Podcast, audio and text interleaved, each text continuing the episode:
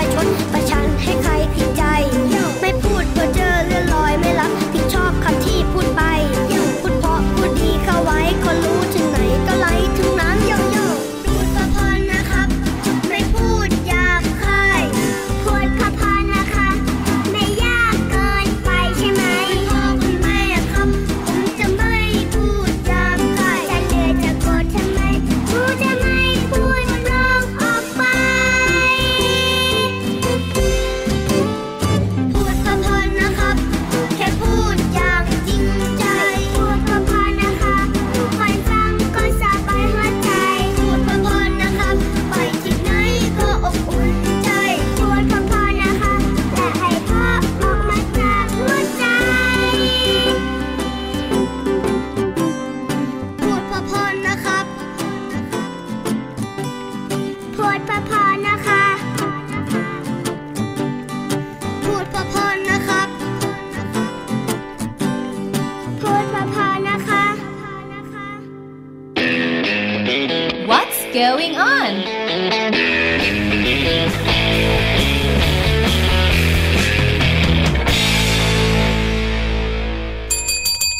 แล้วครับ ช่วงแรกของเราช่วง What's going on ช่วงนี้นะครับมาอัปเดตข่าวสารรอบโลกกันนะครับ โอ้โห มีเรื่องราวสนุกสนุกๆเกิดขึ้นครับ ในต่างประเทศ โดยเฉพาะอย่างยิ่งสำหรับสาวกสวนสนุกอืมอ่าวันนี้เราจะมาตามกันว่า มีอะไรเกิดขึ้นกับสวนสนุกที่ไหน แต่ว่ามาเริ่มกันที่ข่าวในประเทศไทยก่อนนะครับค่ะเมื่อสัปดาห์ที่แล้วเชื่อว่าหลาย ๆ คนคงจะรู้ว่าช่วงประมาณสักกลางสัปดาห์อืมมีการ เปิดหาดบางแสนให้ทุกๆคนได้ไปเที่ยวกันลงไปว่ายน้ำเล่นได้แล้วนะโอ้ยหาดบางแสนนี่นะถือว่าน่าจะเป็นทะเลหรือว่าชายหาดที่น้องๆหลาย ๆ คนเนี่ยโปรดปราน เพราะว่าอยู่ไม่ไกลจากกรุงเทพมากนักนะคะ ใช่ครับ อันนี้โดยเฉพาะอย่างยิ่งใครที่อยู่ในกรุงเทพมหานครเนาะค่ะก็จะสามารถไปที่บางแสนได้ง่ายที่สุดถ้าเปรียบเทียบกับ ทะเลอื่นๆแล้วค่ะต่อให้พัทยาที่ว่าอยู่ใกล้ก็ยังไกลกว่าบางแสนอีกใช่นะครับแล้วก็เลยทำให้คนเนี่ยตื่นเต้นฮือฮากันเป็นพิเศษ ถ้าเกิดว่าจำบรรยากาศของหาดบางแสนได้นะครับอืมก็จะเป็นหาดที่มีร่มมีเตียงผ้าใบ เยอะมาก โอ้โห เรียงรายาว สุดลูกหูลูกตาเลย ใช่ครับ แล้วก็ปริมาณก็เยอะจริง ๆ นะครับ ในช่วงความกว้างของหาดเนี่ยก็จะมี เตียงผ้าใบแล้วก็ร่มเนี่ยนะครับไปสักครึ่งทางแล้วอืมนะครับจริงค่ะ นั่นก็เลยทำให้ผู้คนพลุกพล่านเหลือเกิน แต่ว่าพอช่วงโควิดที่ผ่านมาเนี่ยก็หายหมดเลย เนื่องจากเขาไม่ได้อนุญาตให้ไปเที่ยวที่ชายหาดบางแสนกันค่ะบรรดา พ่อค้าแม่ค้า หรือว่าเจ้าของธุรกิจที่มีร่ม หรือว่ามีเตียงผ้าใบให้เช่าเนี่ยก็ต้องหยุดกัน แล้วก็ยกออกหมดเลย กลายเป็นหาดที่มีบรรยากาศสวยงาม โล่งเลโล่ยงต้นมะพร้าว คลื่นก็โอ้โห เป็นธรรมชาติมากโอ้โหอยากไปชมตอนที่ขณะที่ยังมีโควิดอยู่นะคะๆพี่หลุยอืมแต่ว่าอย่างที่บอกครับจำได้ว่าเราเคยมีข่าวที่บอกว่า พอเปิดล็อกดาวน์วันหนึ่งค่ะให้คนลงไปเที่ยวชายหาดได้ โอ้โห กลายเป็นว่าขยะเต็มชายหาดภายในคืนเดียว โอ้โห ทีนี้ก็เลยกลายเป็นว่าต้องปิดกันอีกรอบหนึ่งค่ะ แต่ว่าเมื่อต้นสัปดาห์ที่แล้วครับ ทางตำบลแสนสุขนะครับ ที่อยู่ในบริเวณของชายหาดบางแสนเนี่ย ก็มีการรื้อรั้วแผงจราจรเชือกกั้น ไม่ให้นักท่องเที่ยวเข้าบริเวณชายหาดออกเรียบร้อยแล้วอืมนะครับเพื่อให้นักท่องเที่ยวเข้าไปพักผ่อน แล้วก็เล่นน้ำได้ ปิดกันมา 2 เดือนเนี่ย เชื่อว่าใครที่ชอบเล่นน้ำทะเลก็คงจะคิดถึงนะ ค่ะ แล้วก็อย่างที่พอจะเดาได้ครับ พอรู้ข่าวกันว่าหาดบางแสนเปิดให้เที่ยวแล้วอืมก็ มีผู้คนหรือว่าครอบครัวที่รู้ข่าวเดินทางกันมาพักผ่อนเต็มไปหมดเลย แน่นอนค่ะ แล้วก็เห็นลูกหลานลูกเล็กเด็กแดงเล่นน้ำกันแล้วอย่างสนุกสนานครับ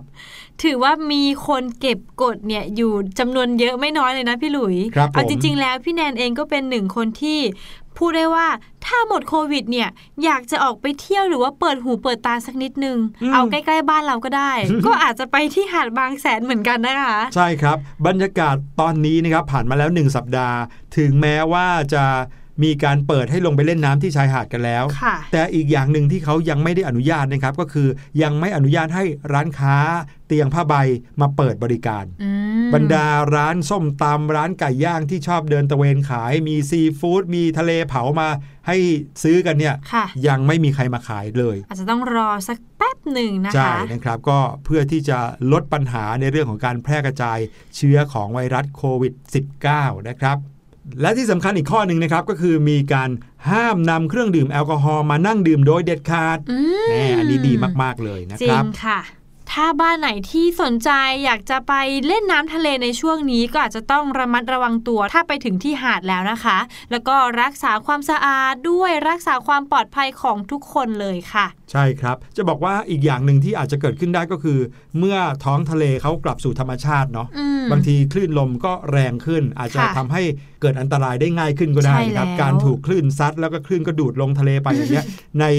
หลายหาดนะเออแต่ยังไม่เคยเกิดขึ้นที่หาดบางแสน หลายหาดที่จังหวัดระยองเคยค่ะมีเหตุการณ์แบบนี้มาแล้วอุ้ยที่ว่าพอคลื่นซัดเข้ามาในหาดใช่ไหมครับอืมเสร็จแล้วก็ดูดกลับเข้าไปกลางทะเลด้วยความรวดเร็วเลย เด็กๆที่เล่นอยู่บริเวณนั้นก็ถูกทะเลเนี่ยดูดลงทะเลไป ถ้าว่ายน้ำไม่ทันหรือว่าฝืนแรงไม่ได้ก็อาจจะจมหายไปก็มีอืมยังไงก็ต้องอยู่ในสายตาของคุณพ่อคุณแม่หรือว่าผู้ปกครองด้วยนะคะ ใช่ครับมากันที่อีกข่าวหนึ่งขออนุญาตข้ามไปที่ประเทศอินเดียกันครับโอ้โหประเทศข่าวอินนี้เดียมาอีกแล้ว เป็นข่าวที่ต้องบอกเลยว่าเกิดความน่าตกใจอืมหรือสำหรับบางคนเนี่ยสะพรึงกลัวโอ้โหนะครับพี่หลุยส์เคยเจอเรื่องราวคล้าย ๆ แบบนี้มาแล้วเอ๊ะแต่ว่ายังไม่รุนแรงขนาดในข่าวนี้นะครับ ปรากฏว่าในประเทศอินเดียเนี่ยมีลิงครับค่ะอยู่กลุ่มลิงหนึ่งอืมก็มาด้อมด้อมมองมองๆอยู่บนต้นไม้ค่ะ ปรากฏว่าพอเห็นคนขนของอย่างหนึ่งผ่านมาเขาก็แอบลงมาโจมตี แล้วก็แย่งเอาของชนิดนั้นไปแล้วก็หายไปบนต้นไม้เลย กล้วยหรือเปล่าคะอ่าผลไม้หรือเปล่าคะพี่หลุย รุนแรงและร้ายแรงกว่านั้นเยอะครับ อุ้ยอะไรคะ เกิดเหตุประหลาดเหตุหนึ่งนะครับ ภายในรั้วมหาวิทยาลัยการแพทย์มีรุตอยู่ที่เมืองมีรุต ห่างจากเมืองลักนาวเมืองหลวงของรัฐอุตตรประเทศทางตอนเหนือของอินเดียนะครับค่ะราว 460 กิโลเมตร คืออยู่ในจุดที่ห่างไกลจากตัวเมืองมากอืมเจ้าหน้าที่ของห้องแลบของวิทยาลัยแห่งนั้นเนี่ยนะครับกำลังเดินถือตัวอย่างเลือดของผู้ป่วยโควิด -19 จำนวน 3 ตัวอย่างเพื่อนำไปตรวจ นึกภาพนะครับ มีตัวอย่างเลือดก็คืออยู่ในหลอดเลือดเนาะอืมเดินถืออยู่ เพื่อที่จะเอาไปตรวจในห้องแลบค่ะ จู่ๆครับก็มีลิงตัวหนึ่งเข้าไปขโมยจากมือเลย แล้วก็วิ่งหนีไป เดี๋ยวอืมน้องลิงจะเอาเลือดของผู้ป่วยโควิด -19 เนี่ยไปทำอะไร นั่นน่ะสิครับ มีการถ่ายคลิปเอาไว้ทันด้วยและคลิปนี้ก็เป็นไวรัลไปทั่วเลยนะครับเมื่อสัปดาห์ที่แล้ว ในคลิปนั้นแสดงให้เห็นลิงตัวหนึ่งอยู่บนต้นไม้ในวิทยาลัยครับ นั่งเคี้ยวถุงมือยางที่ขโมยไป พร้อมกับหลอดบรรจุเลือดตัวอย่างจากผู้ป่วย ตอนที่เขาแย่งไปจากมือของเจ้าหน้าที่แลบเนี่ยถ่ายเอาไว้ไม่ทันอืมแต่หลังจากนั้นเนี่ยนะครับก็ถ่ายภาพเก็บเอาไว้เป็นวิดีโอก็ปรากฏว่าเห็นภาพอย่างที่บอก ในรายงานข่าวก็บอกว่าที่ผ่านมามีฝูงลิงเพ่นพ่านก่อความรำคาญใกล้กับวิทยาลัย แต่เหตุการณ์นี้ถือเป็นเรื่องใหม่ไม่เคยเกิดขึ้นมาก่อนเลย โอ้โห ลิงขโมยหลอดเลือดเนี่ยเป็นอะไรที่น่าตกใจจริง ๆ เลยค่ะพี่หลุย เพราะว่าแน่นอนครับของไปอยู่ในมือลิงมันอาจจะเกิดอะไรขึ้นก็ไม่รู้ แล้วถ้าผลเลือดอืมที่ว่ากำลังจะเอาไปตรวจเนี่ยกลายเป็นผู้ติดเชื้อโควิด -19 ด้วยเนี่ยครับไม่แน่ใจว่าเจ้าลิงเนี่ยจะติดโควิด -19 ไปด้วยหรือเปล่า นั่นนะสิครับวิทยาลัยการแพทย์และโรงพยาบาลมีรุตนะครับเขาก็บอกว่ามีเหตุการณ์แบบนี้เกิดขึ้นจริง เมื่อประมาณสักสัปดาห์หนึ่งที่แล้ว โดยโรงพยาบาลแห่งเนี้ยเป็นทั้งสถานพยาบาลหลักรักษาผู้ป่วยโควิด และตรวจแลบอืมเหตุที่เกิดขึ้นนั้นนะครับทำให้ชาวบ้านในละแวกนั้นไม่สบายใจไปตามๆกันเหมือนอย่างที่พี่แนนบอกเมื่อกี้เลยนั่นนะสิคะเพราะเขากลัวว่าไวรัสจะแพร่ระบาด เนื่องจากลิงเนี่ยถือตัวอย่างที่ขโมยมาแล้ววิ่งไปทั่วเลย ไม่ชัดเจนด้วยว่าเลือดเนี่ยจะกระชอกออกจากหลอดบ้างหรือเปล่า แล้วถามว่า ลิงจะเอาไปทำอะไรถือนั่นน่ะสิเก็บไว้เฉยๆหรือจะเขาจะเอาไปดื่มหรือเปล่าอุ๊ยก็ไม่รู้อีกนะครับ ชาวบ้านก็กังวลกันใหญ่เลยอืมกลัวแล้วก็อยากรู้มากๆว่ามีการตามไปพบหลอดเก็บเลือดตัวอย่างนั้นแล้วหรือยังแต่ว่ายังไงก็ดีนะครับ ทางโรงพยาบาลเขาก็บอกว่า ตัวอย่างที่ถูกลิงขโมยไปนั้นนะครับ ไม่ใช่ตัวอย่างที่ใช้ยืนยันการติดเชื้อไวรัสโคโรนาแต่เป็นตัวอย่างเลือดที่เก็บจากผู้ป่วยโควิด -19 ที่รักษาตัวอยู่ที่นั่นเป็นประจำอืมนั่นแปลว่า ตัวอย่างเลือดนั้นเนี่ยอาจจะไม่ได้มีเชื้อไวรัสโควิดแล้วก็ได้นะครับเป็นแค่ตัวอย่างหวังว่านะคะเหมือนกับว่าเขาไปเจาะเลือดของผู้ป่วยที่รักษาอยู่น่ะแล้วก็เอามาเพื่อที่จะถือไปตรวจว่าจะมีอยู่หรือเปล่าค่ะนะครับส่วนตัวอย่างส่งตรวจเชื้อไวรัสเนี่ยจะเก็บและขนย้ายในกล่องที่เป็นเป็นกล่องเฉพาะ เก็บรักษาความเย็นด้วยอืมดังนั้นเนี่ยไม่ใช่ตัวอย่างที่โดนลิงแย่งไปแน่นอน โอ้โห เจ้าลิงแสงซนนี่นะอืมทำเรื่องให้ชาวบ้านหรือว่าหลายคนเนี่ยตกใจเล่นใช่ใหญ่จริง ๆ นะคะโอ้เนี่ยโห ทางโรงพยาบาลต้องรีบออกมาบอกเพื่อให้ประชาชนเนี่ยอย่าหวาดวิตกนะครับอืมแล้วก็ยังไม่มีผลการศึกษาที่พบว่าคนจะแพร่เชื้อสู่ลิงได้นะครับ ถ้ามันกินเข้าไปล่ะคะ อันนี้ก็ไม่แน่เหมือนกัน แต่ก็อย่างว่าแหละครับ ถ้าเกิดว่ากินเข้าไปแล้ว แล้วเชื้อไม่สามารถแพร่กระจายในร่างกายของลิงได้ก็ถือว่าจบตรงนั้นอืมนะครับ ค่ะ โอเคโอเค งั้นเราข้ามเรื่องราวของเจ้าลิงแสนสนอืมไม่ต้องสนใจเขาแล้วนะคะ เดี๋ยวครั้งนี้พาน้องๆไปเที่ยวสวนสนุกกันดีกว่า ดีครับ นี่ พี่แนนเชื่อว่าน้องๆ หลาย ๆ คนเนี่ยจะต้องรู้จักสวนสนุกที่ชื่อว่า Disney World แน่นอนเอ้ยพี่หลุยเคยไปหรือเปล่า ไม่เคยดิสนีย์เวิลด์เนี่ยถือว่าเป็นสวนสนุกอันดับต้น ๆ เลยที่เป็นแบบน้องๆ หลายคนเนี่ยต้องมีความฝันว่า ถ้าหนูโตขึ้นสักนิดนึง ต้องขอคุณพ่อคุณแม่ไปเที่ยวที่นี่แน่นอนค่ะ หรือไม่ก็อาจจะเป็นความฝันสถานที่ที่เป็นเหมือนกับ destination อะหรือว่าที่ที่แบบจะต้องไปให้ได้สักครั้งหนึ่งในชีวิตค่ะแล้วจะบอกว่าคนที่ไปเที่ยวสวนสนุกดิสนีย์แลนด์หรือว่าดิสนีย์เวิลด์เนี่ยไม่ได้มีแต่เด็กๆนะ บางคนเนี่ยโอ้โหใช้ชีวิตมาจนแบบโตเท่าพี่หลุยแล้วพี่แนนแล้วพี่แนนเออ หรือบางทีแบบคุณปู่คุณย่าคุณตาคุณยาย ไม่เคยไปก็ต้องขอไปสักครั้งหนึ่งให้จริได้งค่ะอย่างพี่แนนเองก็อยากจะไปมากๆเลย ครั้งนี้แหละค่ะหลังจากที่ดิสนีย์เวิลด์นะคะปิดตัวไปตั้งแต่ช่วงที่โควิด -19 เนี่ยระบาดแรกๆ ใช่ไหมคะ ตอนนี้ความหวังของเราเริ่มจะมาแล้วค่ะ เห็นภาพนี่ลอยๆมาแล้ว เพราะว่าตอนเนี้ยดิสนีย์เวิลด์เขากำลังจะเปิดประตูต้อนรับนักท่องเที่ยวอีกครั้งแล้วค่ะแล้วก็เป็นความหวังของพนักงานกว่า 70,000 คนด้วยนะอืมจริงด้วยเราก็ลืมนึกถึงข้อนี้ไปเลยเนอะค่ะว่าเราเนี่ยไปเที่ยวดิสนีย์แลนด์หรือเที่ยวสวนสนุกต่างอืมๆเพราะว่าความสนุก แต่ถ้าเกิดว่าสถานที่เนี้ยปิดไป เราอดไปเนี่ยก็แค่ว่าไม่ได้ไปเที่ยวค่ะแต่คนที่ทำงานอยู่ในนั้นเนี่ยโอ้โหหมดอาชีพไปเลย จริงค่ะ ก็ถือว่าเหมือนตกงานไปเลยเนาะพี่หลุยครับ สวนสนุกดิสนีย์เวิลด์แห่งนี้นะคะ เขาก็กำลังวางแผนที่จะเปิดบริการในช่วงเดือนกรกฎาคมนี้ค่ะ ทาง Walt Disney World และ Disneyland Resort ที่อยู่รัฐแคลิฟอร์เนียสหรัฐอเมริกา ได้ทำการปิดชั่วคราวตั้งแต่เดือนมีนาคมนะคะ เนื่องจากการระบาดของโรคไวรัสโควิด -19 เนี่ยค่ะ และตอนนี้ดิสนีย์เขาก็กำลังใช้มาตรการหลายอย่างเลย เพื่อที่จะได้ให้ ทางดิสนีย์เว l d กลับมาเปิดทำการได้อย่างปลอดภัยค่ะ และป้องกันการแพร่กระจายของโควิด -19 ในสวนสนุกอีกด้วยค่ะและทีนี้เรามาดูกันนะคะว่าไหนๆเขาเนี่ยกำลังจะเปิดทำการและเขามีมาตรการอะไรบ้างที่จะมาป้องกันพนักงานและนักท่องเที่ยวนะคะ เขาให้ทั้งพนักงานและก็นักท่องเที่ยวเนี่ยต้องสวมอุปกรณ์ป้องกันใบหน้าค่ะ และผ่านการตรวจวัดอุณหภูมิก่อนที่จะเข้าไปสู่สวนสนุก รวมถึงห้ามนักท่องเที่ยวเนี่ยใกล้ชิดกับพนักงาน แล้วก็ชุดมัสคอตต่างๆ ด้วยค่ะ ปกติแล้วใครที่เข้าไปเที่ยวในสวนสนุก เวลาเจอแมสคอตหรือว่าเจอนักแสดงในชุดของเจ้าหญิงเจ้าชายออะไรอย่างเงี้ยก็มักจะอยากเข้าไปขอกอดขอถ่ายรูป อนนี้คงจะต้องมีการรักษาระยะนิดนึง ใช่ถ่ายรูปแบบไกล ๆกันไปก่อนนะคะครับแล้วก็ยังลดจำนวนนักท่องเที่ยวที่รองรับได้ต่อวันเนี่ยน้อยลงด้วยค่ะ แล้วก็ยังระงับการจัดขบวนพาเลทดอกไม้ไฟแล้วก็กิจกรรมอื่น ๆ ที่ทำให้เกิดการรวมกลุ่มของคนจำนวนมากโอ้โอ้โหพาเลทเนี่ยถือว่าเป็นแบบไฮไลสิ่งท์อะสิ่งต้องไปรอดูอะพี่หลุยใช่สวยงามมาก ๆ เลยเนาะเมื่อก่อนนี้นะครับโอ้โหน้องๆ คงจะเกิดกันไม่ทัน แต่ว่าในเมื่อก่อนเนี้จะมีแดนเนรมิตครับ อยู่ตรงแถว ๆ ตรงแยกลาดพร้าวนะ แล้วก็ทุกวันนี้ก็ยังมีอ่า Dream World ใช่ไหมใช่อยู่ตรงแถวๆคลองสามสวนสนุกเนี่ยมักจะต้องมีขบวนพาเหรดเพื่อให้เราเนี่ยนะครับ ได้ชื่นชมแสงไฟอืมเห็นเจ้าชายเจ้าหญิง หรือว่าตัวละครที่เราชอบค่ะ แต่เนี่ยถึงแม้ว่าจะกลับมาเปิดแล้ว ก็ยังระงงับการจัดขบวนพาเหรดอยู่ ใช่แล้วค่ะ แล้วก็อีกอย่างหนึ่งนะคะ เขาจะใช้ระบบการเงินน่ะก็คือไม่ใช้เงินสดอืมเป็นการผ่านอาจจะใช้แอป หรืออมว่าธุรกรรมอีกแบบหนึ่งที่ติ๊ดเติร์ดอะไรก็ว่าใช่ไปค่ะ เพื่อลดการสัมผัสเงินค่ะ แล้วก็รวมไปถึงเพิ่มจุดล้างมือฆ่าเชื้อโรคอีกมากมายด้วย ครับผมพี่แนนคิดว่าทาง Disney World เขาก็ค่อยๆที่จะเปิดค่อยๆแบบปลดล็อก ไปทีละจุดทีละจุดเนาะพี่หลุย อ๋อ เหมือนเป็นโซนเนาะใช่แล้โซวนค่ะเครื่องเล่นที่มันเป็นน้ำเป็นอะไรก็อาจจะยังไม่เปิด ใช่แล้ว แล้วก็บางอย่างอาจจะค่อย ๆ เปิดเพิ่มขึ้นมาทีละอย่างทีละอย่างเนาะอืมเหมือนบ้านเราเนาะเวลาใช่ที่จะใช่ปลดล็อกดาวน์เนี่ยก็ต้องปลดไปทีละขั้นทีละนิดนะครับอืมจากตอนแรกอะเช่นสมมุติว่าสามารถที่จะไปเดินห้างได้ค่ะแต่ห้างก็ต้องปิดเร็วอืมคราวนี้ก็เริ่มขยายเวลา เริ่มให้โรงหนังเปิดได้ละ ใช่เอออะไรแบบนี้นะครับ ตอนเนี้ย น้องๆครับ ทุกๆ คนเลยที่เกี่ยวข้องกับเรื่องของการป้องกันโรคโควิด -19 เนี่ยนะครับค่ะก็พยายามที่จะทำเต็มที่เพื่อให้ความสุขของทุกคนกลับคืนมาเหมือนเดิม ใช่แล้ว พวกเราในฐานะของคนที่เป็นคนทั่วไปคนธรรมดาเนี่ยนะครับไม่ได้มีหน้าที่โดยตรงก็สามารถที่จะให้ความร่วมมือได้อย่างเต็มที่นะ อันนี้บอกกันไว้ เวลาน้องๆ เปิดเทอมไปหรือว่าแม้แต่วันเสาร์อาทิตย์จะไปเที่ยวที่ไหนกับคุณพ่อคุณแม่เนี่ยจะได้เที่ยวได้อย่างสบายใจมีความสุข แล้วถ้าเกิดว่ามีเหตุอะไรที่บังเอิญเกี่ยวข้องกับโรคโควิด -19 ขึ้นมา เช่น ไปอยู่ในที่เดียวกันกับคนที่ติดเชื้ออมในวันเวลานั้นอย่างเงี้ยนะครับ การเช็คอินก็ช่วยได้อย่าลืม ใช่แล้วค่ะสำคัญมาก ๆ เลยต้องใส่ใจนิดนึงนะคะ ครับผมขอบคุณข่าวดีๆจาก CNN ด้วยค่ะ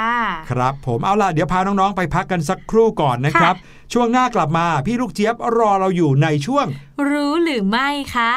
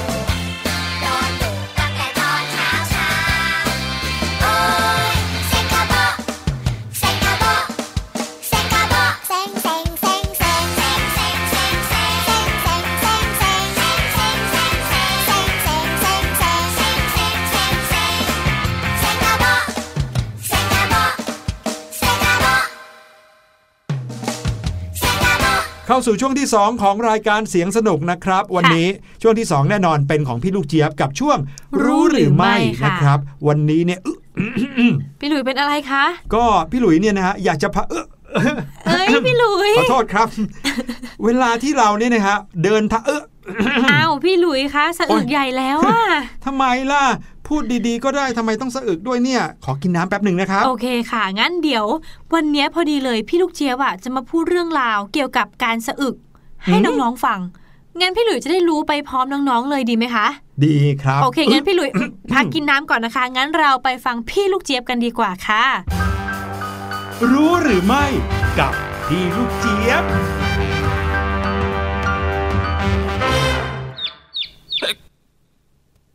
อย่าเพึ่งหัวเราะกันไปนะคะน้องๆ เสียงที่ได้ยินเนี่ยไม่ใช่เสียงหัวเราะของพี่ลูกเจี๊ยบนะ แต่ว่าเป็นเสียงพี่ลูกเจี๊ยบสะอึกตั้งหากล่ะคะ ขอต้อนรับทุกคนเข้าสู่ช่วงรู้หรือไม่กับพี่ลูกเจี๊ยบนะคะช่วงที่พี่ลูกเจี๊ยบนะคะ จะได้นำเรื่องราวน่ารู้มาแบ่งปันกัน เหมือนอย่างเช่น ในวันนี้ค่ะ เป็นเรื่องราวของการสะอึกนั่นเองค่ะ ก่อนที่พี่ลูกเจี๊ยบจะมาเล่าให้ฟังนะคะว่าทำไมคนเราถึงสะอึก แล้วเราจะแก้สะอึกแบบมีอุปกรณ์ และไม่มีอุปกรณ์ช่วยได้อย่างไรบ้าง พี่ลูกเจี๊ยบมีเรื่องราวว้าวๆมาเกริ่นให้ก่อนค่ะน้องๆรู้หรือไม่คะว่าเขามีการบันทึกการสะอึกที่ยาวนานที่สุดในโลก ลงในกินเนสบุ๊กด้วยนะคะ สถิติอันนี้นะคะเป็นของคุณลุงที่ชื่อว่าชาร์ลส์ออสบอนนั่นเองค่ะ คุณลุงแกสะอึกมายาวนานมาก ๆ เลย ให้ทายค่ะ ภายใน 3 วินาทีว่า ที่คุณลุงสะอึกมายาวนานจนได้ลงกินเนสบุ๊กเนี่ยนะคะ เป็นระยะเวลานานเท่าไหร่ เอ้าหนึ่งสองสามตอบค่ะหลาย ๆ คนบอกตัวเลขมาเยอะแยะมากมาย พี่ลูกเจี๊ยบไม่แน่ใจว่าจะมีใครนะคะ พูดถึงตัวเลขนี้หรือเปล่า คุณลุงชาร์ลส์ออสบอนนะคะ ได้รับการบันทึกว่า เป็นบุคคลที่สะอึกยาวนานที่สุดในโลก เป็นระยะเวลายาวนานถึง 68ปีค่ะ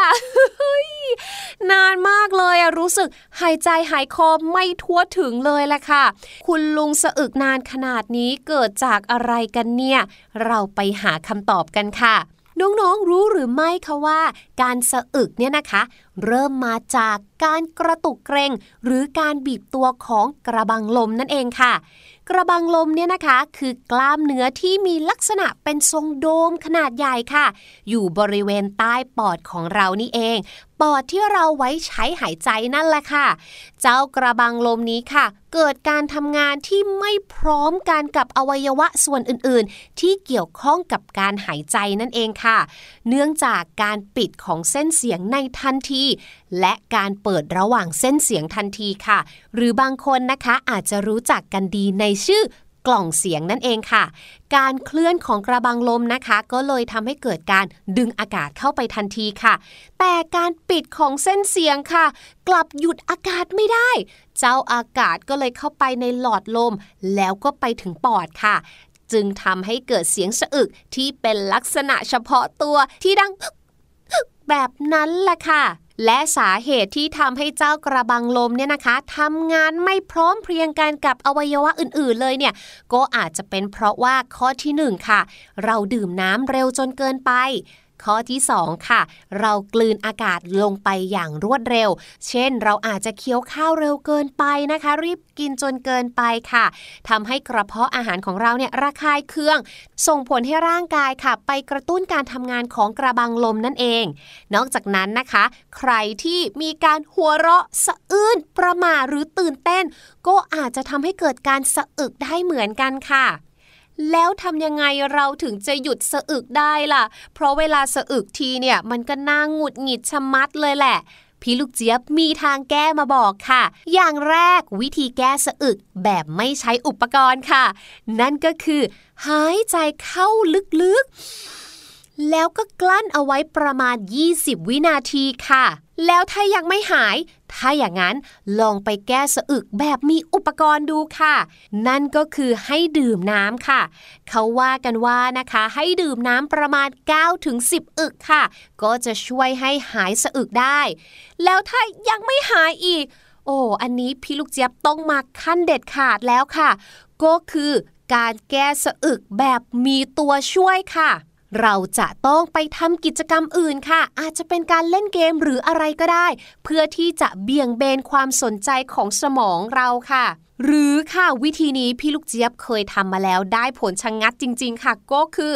ต้องให้ใครก็ได้นะคะ มาทำให้เราตกกระจายค่ะ อันนี้ได้ผลชะงงัดจริง ๆ เลยแหละค่ะ และทั้งหมดนี้นะคะก็คือเรื่องราวสาระน่ารู้ที่พี่ลูกเจี๊ยบนำมาฝากกันในช่วงของรู้หรือไม่ ขอขอบคุณเรื่องราวสนุกสนานเหล่านี้ด้วยนะคะ จากเว็บไซต์ของ Workpoint News นั่นเองค่ะ ส่วนวันนี้หมดเวลาของพี่ลูกเจี๊ยบแล้วเจอกันใหม่ครั้งหน้า สวัสดีค่ะ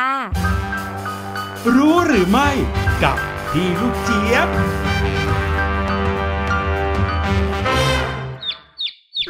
พี่หลุยหายสะอึกหรือยังคะอืม